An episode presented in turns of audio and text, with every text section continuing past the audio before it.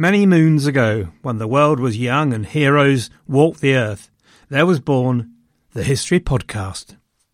And in this world, there was The Beeb. There was Lars Brownworth and a bloke called Mike Duncan, and we heard Mike and knew he was good. And so was spawned a new generation, wherein I was inspired by Robin Pierson, who picked up the mantle of the Roman Empire in Byzantium Robin, I'm glad to say, is still going strong, is still producing magnificent history and entertainment, and here is a message from him. Hello, everyone. This is Robin Pierson from the History of Byzantium podcast. It seems like you enjoy your history recounted to you by an erudite, funny Englishman. Well, I am also an Englishman. And if you like a bit of Roman history, then come join me for a thousand year epic of incredible highs and devastating lows. Check out the history of Byzantium wherever you get your podcasts, or go to thehistoryofbyzantium.com. For now, back to David. Quality sleep is essential. That's why the Sleep Number Smart Bed is designed for your ever evolving sleep needs. Need a bed that's firmer or softer on either side? Helps you sleep at a comfortable temperature? Sleep Number Smart Beds let you individualize your comfort so you sleep better together. JD Power ranks Sleep Number number 1 in customer satisfaction with mattresses purchased in-store. And now, save 50% on the Sleep Number limited edition Smart Bed for a limited time. For JD Power 2023 award information, visit jdpower.com/awards. Only at a Sleep Number store or sleepnumber.com. Wherefore our sovereign Lord, calling into his blessed remembrance this high and great charge as part of his royal majesty and estate, not oblivious, nor putting out of his godly mind the unnatural, mischievous, and great perjuries, treasons, homicides, and murders, in shedding of innocents' blood, with many other wrongs, odious offences, and abominations against God and man, committed and done by Richard, late Lord of Gloucester.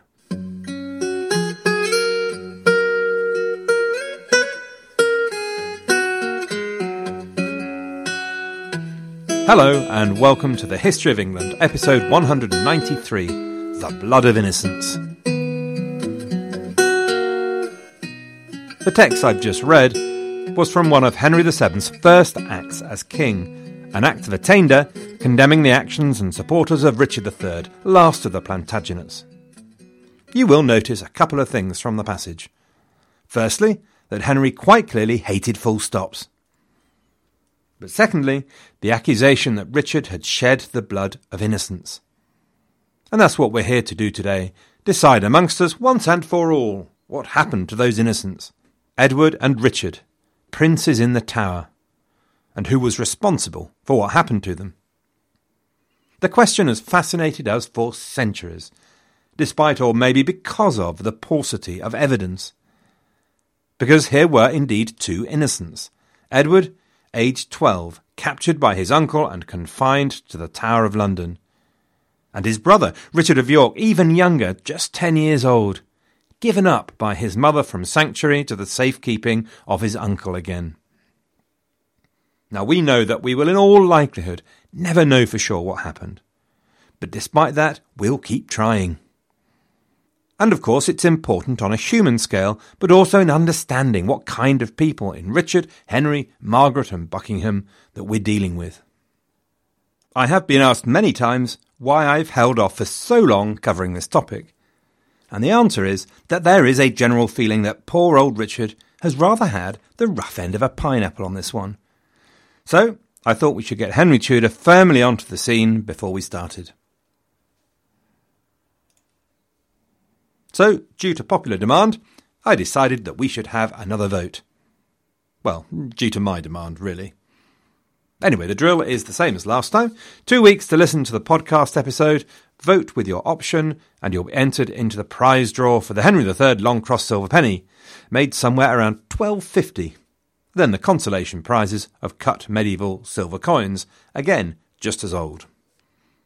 Details are available on the website, thehistoryofengland.com, and of course the History of England Facebook page, and you have until the 16th of September to vote. On the website, thehistoryofengland.com, are also two pages I've written one summarising the evidence we do have, and one summarising the arguments that I've put in this podcast. Now, obviously, complete books have been written on this subject, so those pages boil it all down to the very, very bare essentials. But I hope they're useful if you want to look at them. And what are your voting options? Well, I've narrowed it down to four, as I shall describe, though I'm sure, in fact, I know there are many other theories. But let's have four. Number one, Richard III killed them. Number two, Richard III spirited them away somewhere. Number three, Buckingham killed them. And number four, some combination of Margaret Beaufort and or Henry VII killed them. Probably the first thing worth repeating is that this is not a court of law. This, ladies and gentlemen, is the court of public opinion. One of the quite painful things about reading up for this episode was coming across the same statement time after time, and this was one of them. No court of law could convict Henry, Richard, whoever. They're innocent until proven guilty, and so on. Well, we really can't be having that here, can we? How much fun would that be? So, figuratively speaking, I'm sticking my fingers in my ears and singing Black Dog every time anyone uses the phrase, okay? Hope that's clear. This is an on the balance of probabilities kind of poll. So, I think there are actually two questions here which get a bit mixed up. The first is what happened to the princes in the tower. It might be easier to say who killed the princes in the tower, but there are plenty of theories flying around to say that nobody killed them and that they're happily living as stockbrokers in Croydon. So the question is, what happened to them? And in answering that, who was responsible? And that's what the vote's going to be about. But the second question appears to be how we should feel about all this. So, you might think that murdering small boys is necessarily a bad thing. But in fact, there's a deal of argument that goes on that things are different in the 15th century, that things were different in particular for rulers, that plenty of similar things have been done before, context is all, so on and so forth. Therefore, we have three parts to today's episode. Firstly, the evidence. What is the main evidence, other than conjecture, that we have available to us? Secondly, the body of the thing, the arguments for and against each of the four options I've outlined. And finally, to finish up with a couple of minutes about that question of why this is all important. So, here we go. Let's start with the evidence that we have. Our first lodestone is the Italian visitor and author Dominic Mancini, who visited England in 1483, leaving before the end of the year, a man not influenced by later Tudor histories at all. He clearly got to know Edward V's physician, who is the only source Mancini actually mentions in his whole book, a man called John Argentine. Mancini also clearly believed that Richard had topped the lads, was honest enough to admit that he couldn't prove it, but dishonest enough to try and influence us also to the same view. So, he relates that after Edward was put in the tower, he was in a right old panic, the poor lad. The young king, like a victim prepared for sacrifice, sought remission of his sins by daily confession and penance, because he believed death was facing him. Then, of course, Richard persuades Elizabeth to give up Richard of York as well. All because it was absolutely essential they were both available for the coronation. This was directly before Oops postponing the coronation.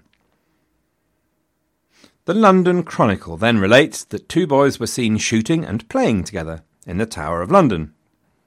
But according to Mancini, bad stuff started to happen after June the 13th, 1483, and the fall of Hastings. So, all the prince's attendants were withdrawn from them. However, it should be noted that there are still payments being made to their named servants near the end of July. Okay, but then, ominously, Mancini says that they were withdrawn into the inner apartments of the tower proper, and day by day began to be seen more rarely behind the bars and the windows till at length they ceased to appear altogether. Suggestive. And of course, naughtily, Mancini intends it to be suggestive, so watch out. Mancini, however, goes on specifically to say that he hasn't been able to find out what happened to the boys. What is absolutely clear was that people then began to believe that Richard had done the indecent thing and had the boys killed. The Crowland Chronicle is our other source less influenced by the later Tudor historians, and it relates how a rumour arose that the boys had been killed while relating the events of Buckingham's rebellion in 1483. As we saw in episode 189, this rumour seems to persuade the rebels to base their rebellion around Henry Tudor's claim rather than Edward V, because everyone thinks Edward's dead anyway. Now, one historian I read relates that the really interesting thing about the whole affair is how the women in the story react. Principally Elizabeth Woodville, but also Margaret Beaufort, and to a degree Margaret of Burgundy, Richard III's sister. So, Elizabeth Woodville is in sanctuary with all her girls, of course, until Richard finally persuades her to come out in March 1484, and he cuts a deal with her. And we will speculate wildly about why that happened later. For further contemporary opinion, all of it confirms that there are plenty of people who believe that the boys have been done away with by Richard, but none of them constitute proof in any way, just the recording of tittle tattle. So, here we go. The recorder of Bristol records in a matter of fact way that the boys were, quote, put to silence before the 15th of September 1483. In January 1484, the Chancellor of France told his audience that Edward IV's sons had been murdered and the crown given to his murderer. The Spanish merchant Diego de Valera in 1486 took away the story from England that the boys had been poisoned in 1488. A London Chronicle says that they had been killed in 1483. John Rous, that bona fide, fully paid up member of the Anti Richard Society, says Richard killed them before the end of July 1483.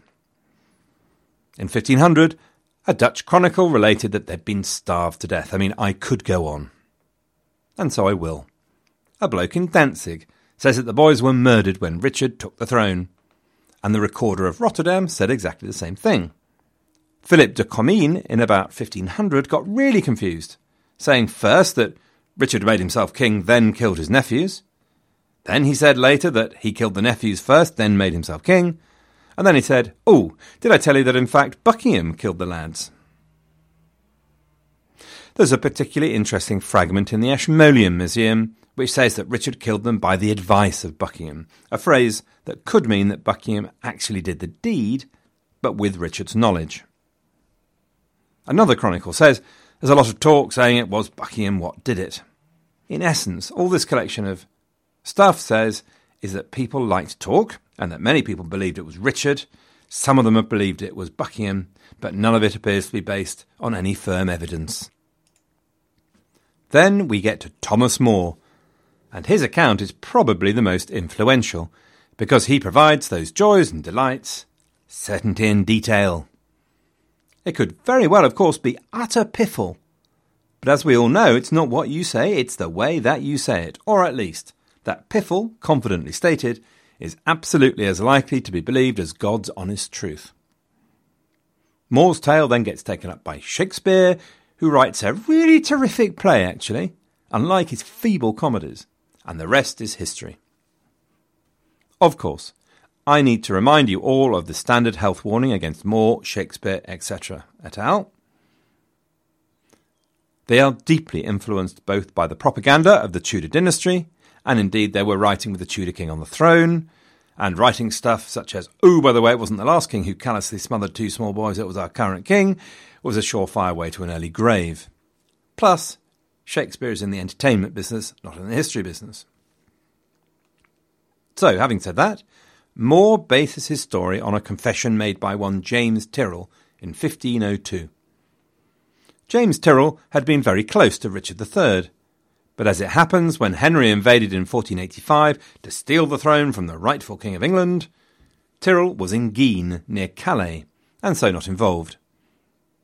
And therefore he was able to reconcile himself with the new usurper, and just to be doubly sure, bought himself a couple of pardons while he was about it.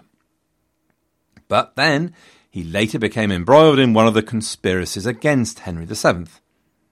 Interrogated in London in 1502, he was condemned as a traitor and executed.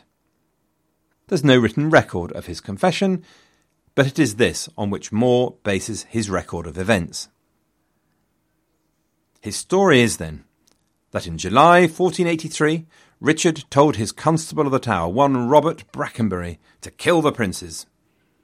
Brackenbury was a man of some principle, for he said no, he would never do such a thing.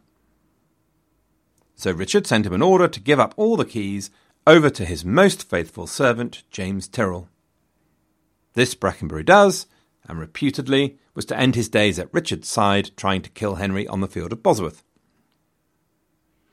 Tyrrell then found a chap called Miles Forrest, quote, a fellow fleshed in murder, and John Dighton, quote, a big, broad, square, strong knave. You see where this is going, I take it. They then got together, wrapped up the two princes in their bedclothes, and smothered them to death. The bodies were then buried at the bottom of the stairs being built in the tower, and then at a later date, More heard that they were moved to a more suitable location by a guilty king. Now, suspicion and distrust surrounds More's story. There's that bias we've talked about. People note that we only have More's word for the confession. They note the fact that the story is spookily similar to the Babes in the Wood kind of folk tale, and all the different stories flying around it with which his story conflicts. However, More's tale suddenly assumed greater significance because of the events of 1674. Some of Charles II's workmen, or at least workmen during the time of Charles II, Charles himself was probably far too busy with one of his mistresses at the time, dug up a bunch of bones. Wait for it. At the bottom of a staircase. Wild! Suddenly, some facts that might actually be verifiable. Everyone did their best to ignore the fact that More had also said the bones were moved away from the staircase. Well, Charles II, once he put his pants on back for a moment, was most interested and assumed the bones belonged to the princes and had them buried in Westminster Abbey. In 1933, the bodies were looked at again in the scientific method. This review doesn't get a much better write up than the original discovery, to be honest. The study gaily concluded that they were indeed the bones of two children of Edward and Richard's ages. There was a bloodstain on the skull commensurate with suffocation, and everyone said, Ah, told you so. But they then also began to throw cherry pips at the report. The sex of the children hadn't been established, for example, just a minor point. And since when did a bloodstain on the skull indicate suffocation? And had he checked it was blood, not just a rusty nail? Oh dear. Sadly, but reasonably, the Abbey of Westminster had now had enough of people messing about with bones buried on consecrated ground, and so they won't let anyone dig them up again. Four reassessments have been done on the original report, which concludes that, yep, they do seem to be the age of the princes, and a bunch of arguments about whether or not you can tell if the two sets of bones are from related people. But hate it or loathe it, the bones are a red herring. They're not going to prove a thing. The terribly good historian, Charles Ross, actually did think they did count as evidence when writing in the 1980s, because we could account for all the people sent into the tower, and therefore there shouldn't be any stray bodies lying around. I can't believe that. Another body of a child was found walled up in one room. The body of an Iron Age body was found buried very deeply. The depth of our bones were found 10 foot down, which is also very deep and could relate to much earlier than 1483, maybe all the way back to the conquest. Really, unless modern science can get at them, just put the bones to the back of your mind, which is probably the best place for bones anyway. Okay, so that's the evidence. As you can tell, it's pretty rubbish. So let's think about possible murderers and possible motivations. Then go on to look at the actions of the people involved and see what we can dig up. Cui bono, as it were? Who profited from the murders? Who are the candidates? Obviously, top of the list is Richard, and on him, sadly, we will have to spend most of the time. Nothing is easy in life, and this is no exception. It is widely assumed that Richard had everything to gain by removing the boys. The argument goes that they would always be a focus for rebellion, and therefore he would have to get rid of them. It's also noted that this would in fact be nothing new, nothing new at all. After all, Richard II was in all likelihood done away with by Henry IV. Once his son was dead, Henry VI was killed by Edward IV. Relatively little criticism is levelled at them for so doing, actually. And it's a fair argument. It's a killer justification, surely. Ha ha. If you accept that Richard has a motive, then the chain of events seem to be what exactly you'd expect to happen. So, i.e., Richard kills the princes. He can't announce that they've died naturally because no one would believe both of them had died of natural causes at the same time. Obviously, he can't produce them to refute claims of their murder because he did murder them. So he would simply keep quiet and wait for the passage of time to cover the traces. And so the Richard killed them hypothesis seems to fully explain the facts. But wait, there are counter arguments to that core motivation point, that point that Richard had a clear motivation to kill the boys. That of course he wanted them out of the way. And here goes for that counter argument. Richard has just passed an act through Parliament making the two princes illegitimate. So he had nothing to fear from them. In fact, by killing them, he increased the importance of other potential competitors. So he increased the importance of the daughters of Edward IV. Could they attract support? And they were far less secure than having the princes alive, locked safely in the tower. And then what about the son of Clarence, Edward Earl of Warwick? Surely he was a much greater threat. He was only disbarred by an Act of Attainder, which could be reversed by Parliament at any time. And yet he was treated as though he was no threat whatsoever. In fact, in the end, it was Henry who would execute Warwick. And finally, getting rid of the princes left the door open for any other pretenders who might want to declare their hand, a door through which Henry Tudor himself gaily danced. These are claims that deserve to be considered. I might argue that whatever Richard and even Parliament had done to delegitimise Edward and the Duke of York was pretty irrelevant to those who were rebelling against Richard, who could reverse such an act in Parliament at a later time. And daughters, hated or loathed, were far less of a threat than male heirs, given there'd been no sole queen in England, with the possible and highly contentious exception of Empress Matilda. But it is a point that has to be considered.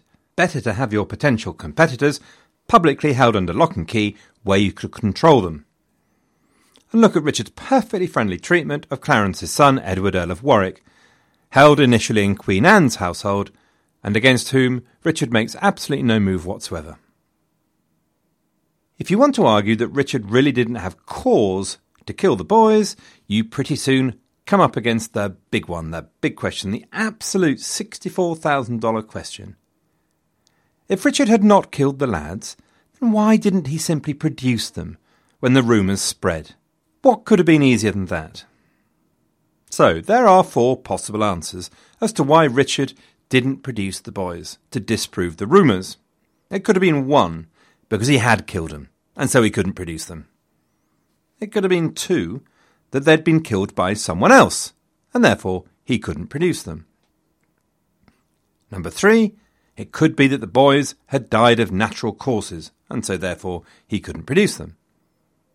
Or number four, the boys were somewhere else, in secret, and so he couldn't produce them. So, number one, fine, he killed them, therefore couldn't produce them. His best option was just to keep stum. Number two, being killed by someone else rather than Richard. We'll discuss later who that might have been, but the point is worth making that if the boys had been killed by someone else, Richard would have found it very difficult to parade the dead bodies through London, handing out accusations that it wasn't him, Governor, it was somewhere else. It's very unlikely anyone would have believed him. And then the third argument that both boys had died of natural causes. The Lady Augusta Bracknell principle comes into play here. To lose one small nephew may be regarded as misfortune. To lose both looks like carelessness. It seems super unlikely that both died at the same time. However, it is worth noting that if they had both died of natural causes at the same time, it would have again been something of a nightmare for Richard. There's again no way Richard could declare to the world, oops, they died accidentally. Not both of them. No one would have believed him. So, to summarise two and three, if someone else had killed them, or if they had died of an illness, there would be nothing Richard could do except what happened. He'd have to keep quiet.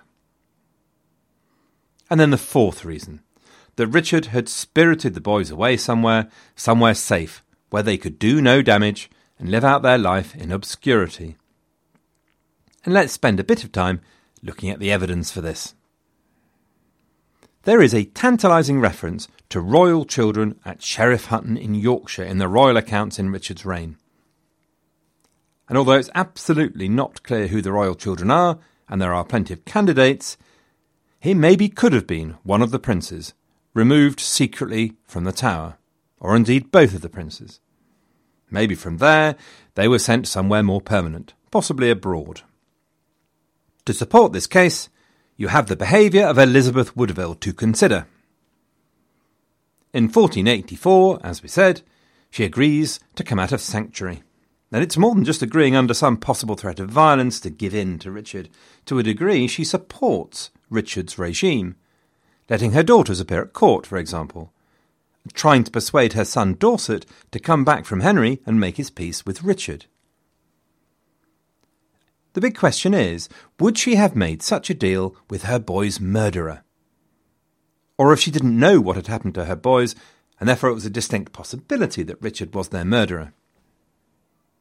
But if Richard had cooked up a plan with Elizabeth to send her boys secretly abroad, well, that would explain much more easily Elizabeth's actions. Millions of people have lost weight with personalized plans from Noom, like Evan, who can't stand salads and still lost 50 pounds. Salads, generally, for most people, are the easy button, right? For me, that wasn't an option. I never really was a salad guy. That's just not who I am. But Noom worked for me. Get your personalized plan today at Noom.com. Real Noom user compensated to provide their story. In four weeks, the typical Noom user can expect to lose one to two pounds per week. Individual results may vary. It could have been a halfway house, actually, that Edward V had died because it's telling that no pretender later ever claims to be Edward V. They all claim to be the Duke of York, the second lad. So maybe Edward died. Richard agreed to send the younger one, Richard, abroad, and could not contemplate any public pronouncements since no one would believe both boys had died accidentally, and he did not want anyone to know where they were, and therefore be able to foster rebellion. The theory also meets the general character of Richard in not doing anything to harm his other nephew, the Earl of Warwick. And then in Perkin Warbeck during Henry II's reign, there is a pretender who there does indeed claim to be Richard of York, and Margaret of Burgundy agrees that it is he. So there are some arguments to support that basic idea that Richard spirited the boys away and took them somewhere else. But in fairness, there are also good arguments against this reasoning. To accept this alternative story of the boys being spirited away, you have to believe it possible that Richard would have taken such a supermassive risk, losing direct control of the lad or lads to somewhere where they could pop up in rebellion at any time. It's an absolutely massive risk that he would have been taking. Secondly, I should also point out that there are reasons why Elizabeth Woodville might well have played ball with Richard, even if she was sure that he had in fact killed her boys. What had happened had happened, and she had her daughter's futures to consider. That's an absolutely key one. Could she watch her children live out a miserable existence in sanctuary rather than live the life to which they'd been born? So, to summarise, on Richard. He could have killed the boys, in all likelihood before the end of 1483, maybe after one of the attempts in September to free them. He had access, he had opportunity, he appears to have motive. If you want to believe that it is not Richard that killed the princes, then you could just say, look, he was too honourable, but it's helpful to discredit the urgency of his motive. So that to agree that killing the boys was either unnecessary or counterproductive, since by so doing he promoted the claims of others like the Woodville girls and Henry. If you want to believe that it was not Richard that killed the princes, critically you have to have an alternative story, which explains why he did not produce the boys when rumours started spreading. And the only ones in town appears to be either the super unlikely one that they both died of natural causes in the same few weeks, or that he sent them away in secret. And this latter is your voting option B, ladies and gentlemen. So that's Richard. You might, of course, argue explanation options C and D, that someone else done them in, Your Honour. The case for Buckingham, option C, needs to be for Buckingham acting alone without Richard's approval, because if Buckingham was ordered by Richard, or if Buckingham talked Richard into it, Richard's still totally culpable. He's the boss, after all. So, with the ground rules laid, motive why would Buckingham kill the princes? Well, Buckingham was about to rebel. Buckingham has a claim to the English throne, and actually it's a better one than Henry Tudor's, since through Thomas of Woodstock there is no suspicion of bastardy. We know Buckingham to be ambitious and volatile, and we know that through his actions in 1483. So getting the boys out of the way would work for him and work for him well. And also, of course, having the boys killed on Richard's watch would discredit Richard, so that's all to the good. Buckingham would be in an ideal position to step in and pick up the pieces. One further thought to support the idea that Buckingham killed the boys is also Elizabeth Woodville's attitude. It would square the circle, would it not, of how Elizabeth felt able to come out of sanctuary. Richard would have been able to say that it was Buckingham that had done the deed, he had been completely unaware, and now she would no longer be coming over to the killer of her children. The traditional objections to the idea that it's Buckingham was that Buckingham wasn't in London, and therefore he might not have had access to the princes in the tower. Secondly, that the idea of him taking a risk this big to kill the princes without Richard's authority is just far too much. And thirdly, because there's almost no suggestion in the Chronicles or evidence against him. So, to take each of these in turn. The first one of access, of course, is critical. Now, as it happens, Buckingham was Constable of the Tower. It's at least possible that in this position he could have hired a killer to deal with the princes, in the same way, actually, that Richard himself had to, given that Richard was also very probably not in London if and when the deed was done. I think that, difficult though it might have been, Buckingham would have been able to crack that problem given his position as Richard's right hand man. On the second point, would Buckingham take the risk of killing the princes without Richard's agreement? Well, it is possible that if the princes were killed in September, that Buckingham had been talked into rebellion by John Morton already by that point. And given that he was prepared to risk all by rebellion, and he knew the consequences for that, then why not risk killing the princes too, in for a penny, as it were? This is essentially a judgment on Buckingham's character. You might well argue that he shows himself to be an impulsive and volatile character in his rebellion, that his ambition and desire to take risks is evident in his rush to Gloucester's side and support for seizing the princes originally in April. Yes, it would have been an enormous risk. If he was found out by Richard, he'd have been toast. So it's a judgment call as to whether or not you believe Buckingham capable of taking that step. However, you might quite rightly point out that as it happened, Buckingham did not make his own claim to the throne. In his rebellion in October 1483, he supported Henry's claim. He did not stake his own. You might point out that it's something of a long shot to say that Buckingham would see Henry installed on the throne, and then seek to remove Henry at some future date. That's a lot of ifs. Plus, also worth noting that if the princes needed to be killed to clear Buckingham's path to the throne, then Clarence's son needed to be killed too to clear Buckingham's path to the throne. So, to believe Buckingham to be the killer, you need to believe that he took the risk of murdering the princes and therefore being found out by Richard, to further a claim that also required him to get rid of Henry. You also have to wonder why Richard would not have told the world what Buckingham had done. Though, fair enough, Richard might have told the world, but he might have known that the world might not believe him. The last point, I think, was there was simply not one shred of reliable evidence, and very little unreliable evidence, two mentions in Chronicles. One that somebody had heard that Buckingham had done it, the other that Richard did it on the advice of Buckingham. So, unlike Richard, where at least we have a fair number of contemporaries uh, who at least believed Richard was the killer, no one had fingered Buckingham at all, pretty much. But in a way, I guess that's not surprising, is it? After all, Richard was in the public eye, the obvious candidate. But it would still be surprising that no whisper escaped that actually it was Buckingham. So that's Buckingham. There is a possible motive, and there is probably opportunity. But against that, there is the enormous level of risk Buckingham would have had to take.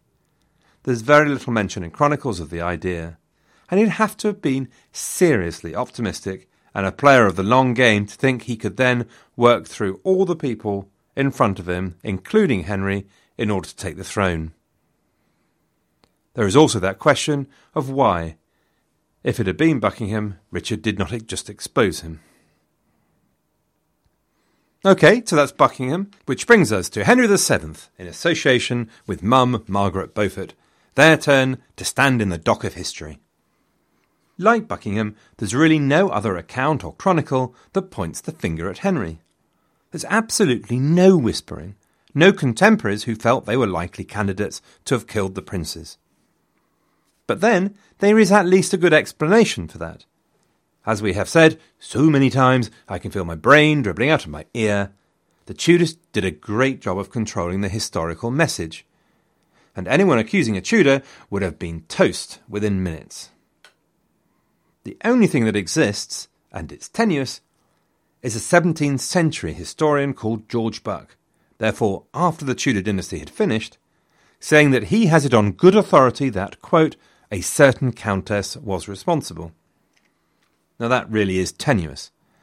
But as I say, you maybe wouldn't expect to see any accusations during the reign of Henry or any of his Tudor descendants. So, what are the major arguments in favour of Henry and or Margaret being the killers? Let's take motivation. Removing the princes did absolute wonders for the strength of Henry's claim. Some might say, Piffle, five, sir. The lads are already illegitimate by Act of Parliament. Why would Henry worry about their claim? The answer is look what happened when the rebels of October 1483 thought that the princes had died. They all switched their allegiance to Henry. The factions of Woodville, Edward IV's household men, Tudor, Lancastrian, all came together in one immeasurably strengthened party. Also, Henry's legitimacy was greatly enhanced by the titulus regius of Richard's reign being reversed, and therefore Edward and Elizabeth Woodville's offspring once more becoming legitimate. That's because he was now marrying Elizabeth of York, daughter of Edward IV and Elizabeth Woodville, to bolster his claim to the throne. There was no point to doing this if Elizabeth of York was illegitimate.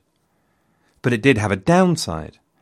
By reversing the titulus regius, recognising Edward's offspring, he was also recognising Edward V and Richard of York.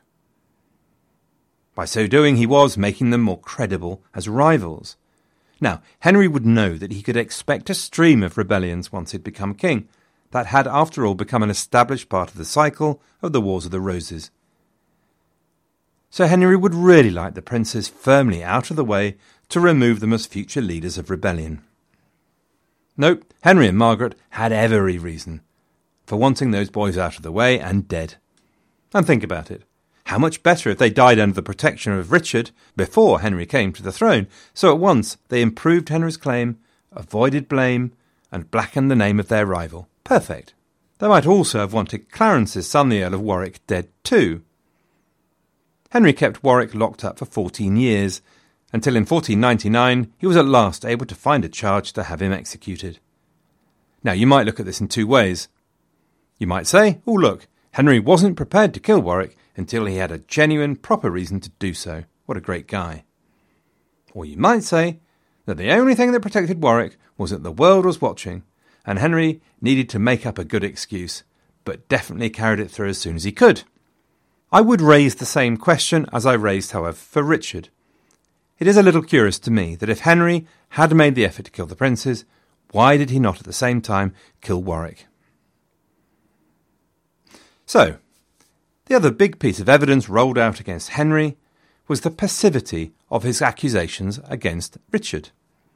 So, the Act of Attainder, we read out a bit at the start of this episode, the Act of Attainder accused Richard of all sorts of horrid things and amongst them, as we read, this phrase that the shedding of the blood of innocents. Now that's taken to mean the princes, so why didn't Henry just say, You killed the princes? The argument is that Henry didn't make the specific accusation because he knew that Mum had killed them, or that he himself had done the deed, and therefore he couldn't possibly write it down. I had to say this accusation is open to the objection that Henry would probably have been perfectly capable of lying in the act of attainder even if he had killed them. In fact, he'd probably feel even more confident in making that lie because he knew where the bodies were.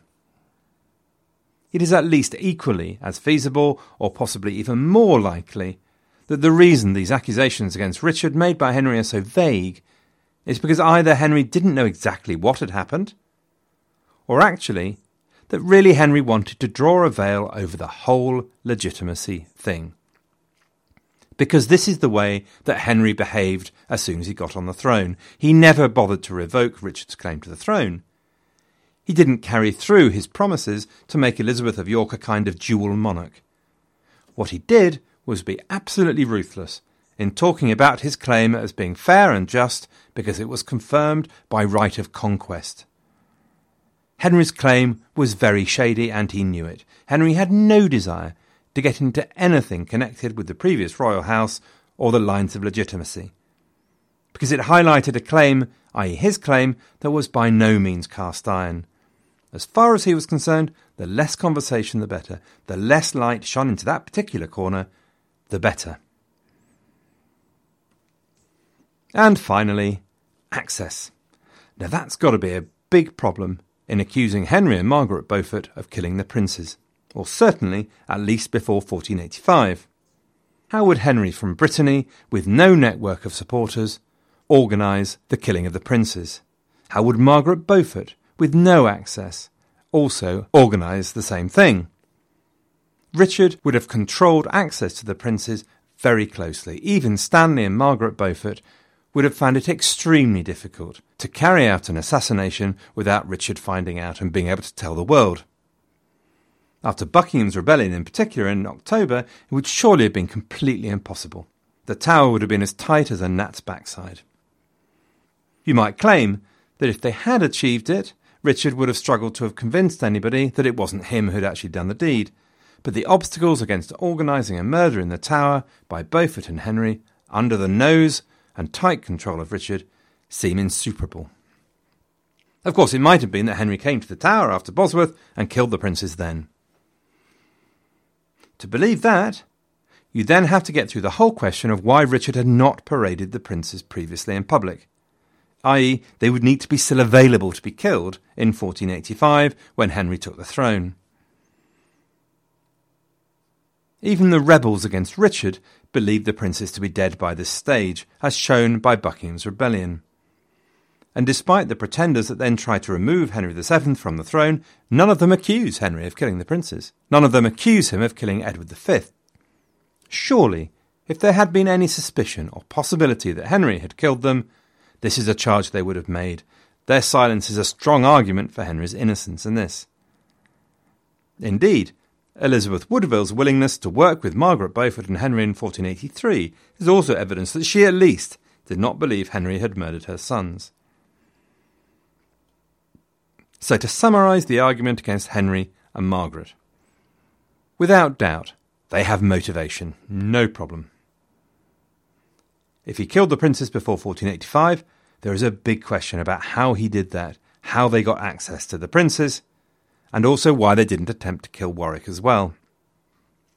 If you believe that Henry killed the princes after 1485, you have to answer also the question of why Richard didn't produce the young uns to dispel the rumours of their deaths in 1483 5, and the complete absence of any accusations by the pretenders that challenge Henry's rule that he, Henry, had killed Edward V. Okay, all very complicated. So, time for the super summary then. There are four options. A. Richard killed them. Was killing the princes really such a motivation? Why didn't he kill Warwick as well? Why did Elizabeth Woodville come to terms with him if she thought he'd killed her sons? Option B. Richard spirited them away to secret safety.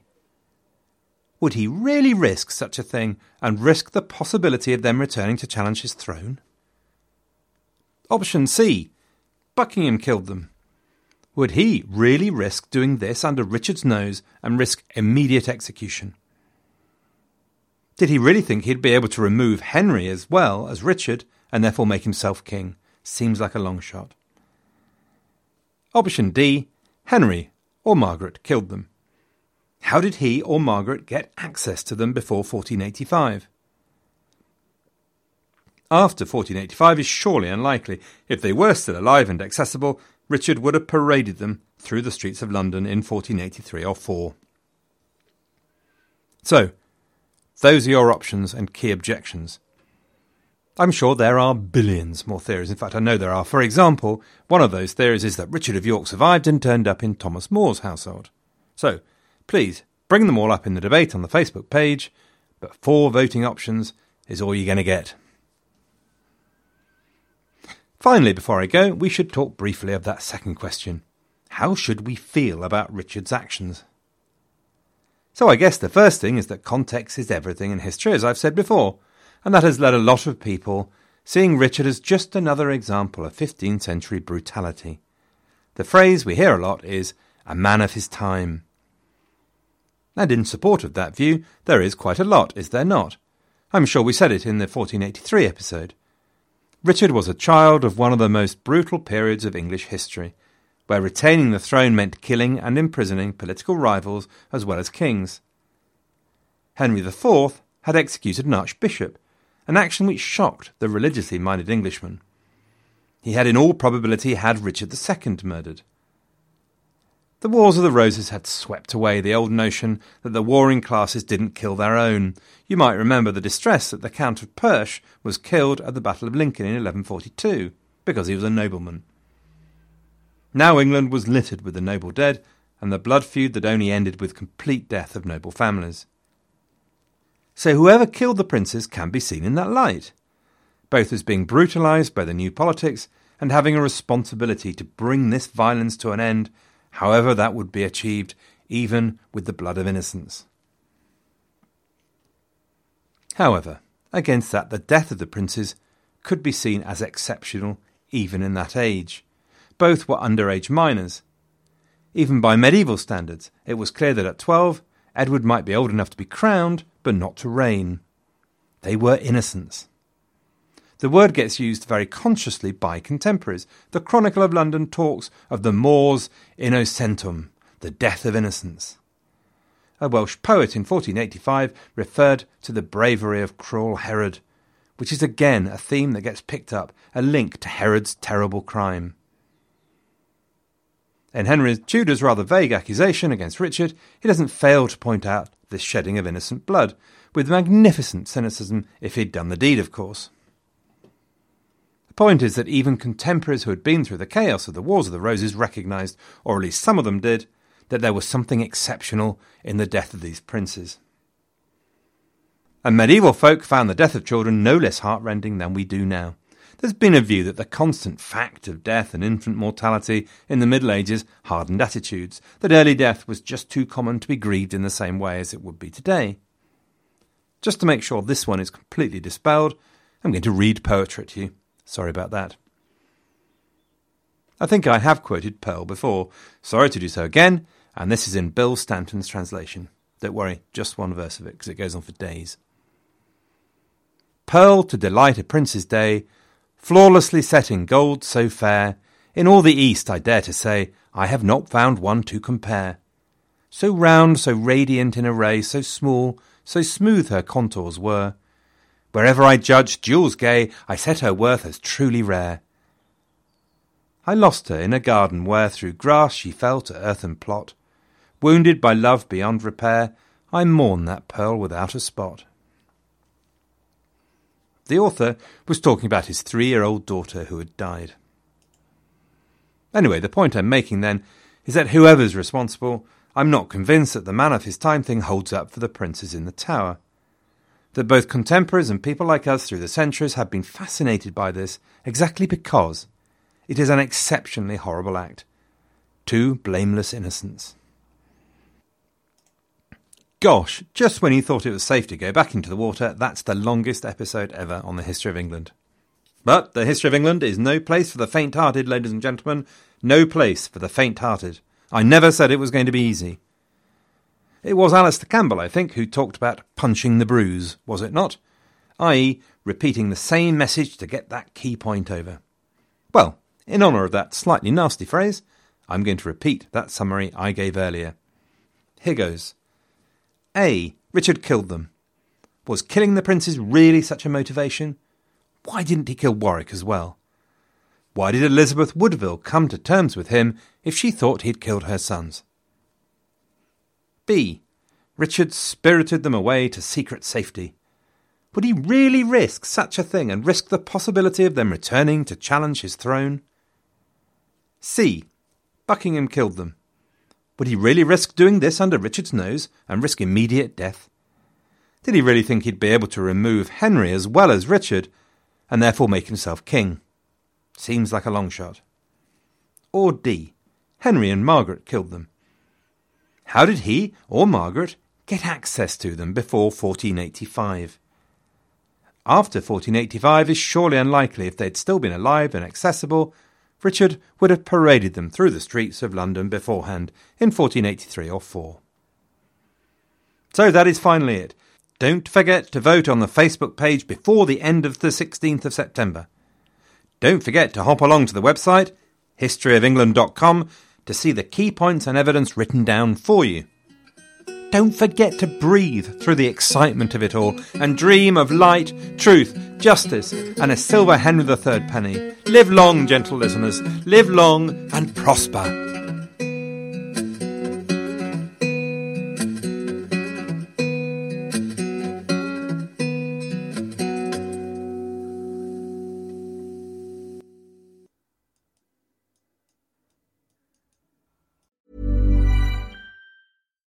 Deserves the best, and there's no better place to shop for Mother's Day than Whole Foods Market. They're your destination for unbeatable savings, from premium gifts to show-stopping flowers and irresistible desserts. Start by saving 33% with Prime on all body care and candles. Then get a 15-stem bunch of tulips for just $9.99 each with Prime. Round out Mom's menu with festive rosé, irresistible berry chantilly cake, and more special treats. Come celebrate Mother's Day at Whole Foods Market.